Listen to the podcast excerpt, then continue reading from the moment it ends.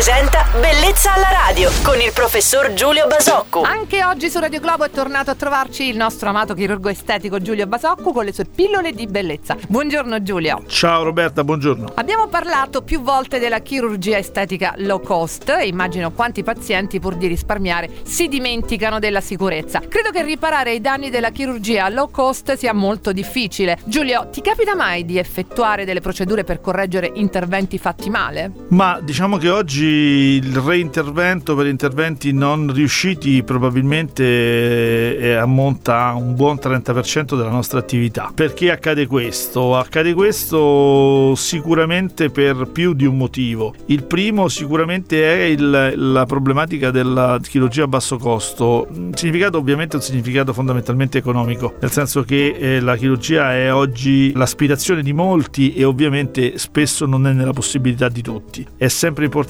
importante ricordare che quando si deve scegliere se fare o non fare un intervento, quindi se rinunciare a un intervento chirurgico, eh, c'è sempre da tenere in considerazione che quello che si va a rischiare a volte è molto molto più grave e rischioso anche dal punto di vista economico. Mi spiego meglio. Rimettere le mani su un intervento già fatto e fatto male vuol dire spendere molti molti soldi più di, dell'intervento originale. Quindi, come dire, la scelta di spendere poco spesso è una scelta assolutamente perdente e che è destinata a creare a volte molti molti più problemi al paziente che non il non fare. E quindi ricordatevelo sempre la sicurezza prima di tutto. Saluto e ringrazio il nostro chirurgo estetico Giulio Basocco che riascolteremo domani su Radio Globo. Buon giovedì Giulio. Ciao Roberta, buona giornata a tutti.